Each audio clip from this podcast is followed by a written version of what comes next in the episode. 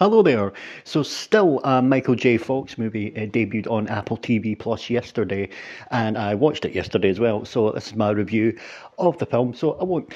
It's kind of funny. Uh, I don't usually review that many documentaries, so I'll try not to go into any of the two specifics. It's like, can you go into spoilers on a documentary? Yeah, I don't know.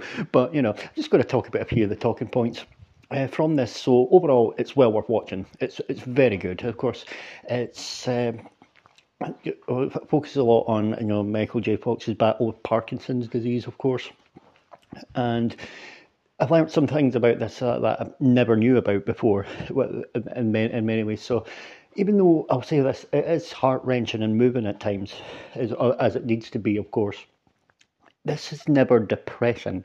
It never comes across as a, oh, woe is me, feel sorry for me. Because the thing about Michael J. Fox is, is his humour that came across on screen uh, over the years in the movies and things, is it's there in real life. That's what he's like in real life as well. In fact, he's even funnier in many ways in real life. So the well, there's I'll, I'll talk about a few other little points as well. Like certain things I, I learned about here is like, you know, he's he met his wife on the set of Family Ties back in the eighties. They're still married to this day, and you know I never knew that as well. How often does a showbiz marriage last? You know, there's not very many you can think of. Maybe like Freddie Prinze Jr. and Sarah Michelle Gellar being the other ones. Uh, I don't know if Goldie Hawn and Kurt Russell are still together. I don't know it's not my business, like, but still, just a thought there. So that was a little thing I never knew about that. Like, he met his wife uh, there, and you know, you see the other. Uh, there's what I mentioned as well. There's this the humour he's got is incredible. Like, there's even the moment when he talks about when he was first diagnosed with Parkinson's. Even makes a joke about the pamphlet that he was given as well. It's like it's astonishing the the humour he's got, and then some of the the puns he comes out with as well when he's and the level of self-deprecation here is is astonishing. I mean, it would be so easy to sit and feel sorry for yourself, and and then and be like that. But you know, what what really does shine through is his humour. There, like I said, there are some heart wrenching moments, especially when he talks about when his dad passed away in like 1990 as well and it was 1991 that he was diagnosed with Parkinson's as well. He was only, I think he was only 28 or 29 then at the time. So, you know, still in his prime, an absolute prime. And then you get a diagnosis like that.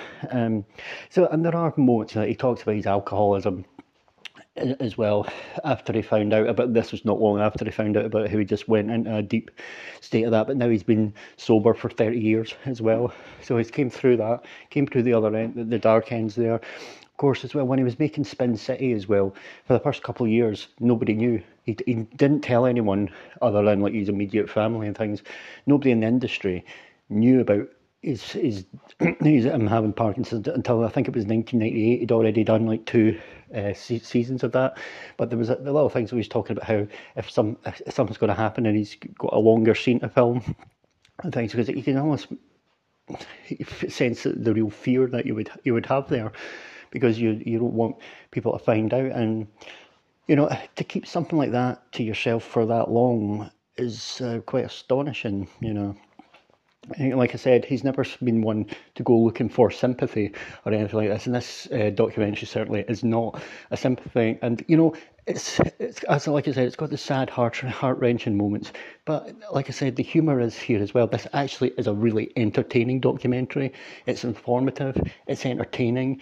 It's enjoyable. You can enjoy it. And then, of course, with the heart wrenching moments here, the stuff that you learn about with this, and you know and and kudos to him. It's, it is great seeing him again. You know, because it's been a, few um, times as well in recent months. I think him and Christopher Lloyd were reunited at a convention somewhere. I can't remember which one it was, but you know that was that was nice seeing him there again. And you know, like I said, though, he's he's got the same charming.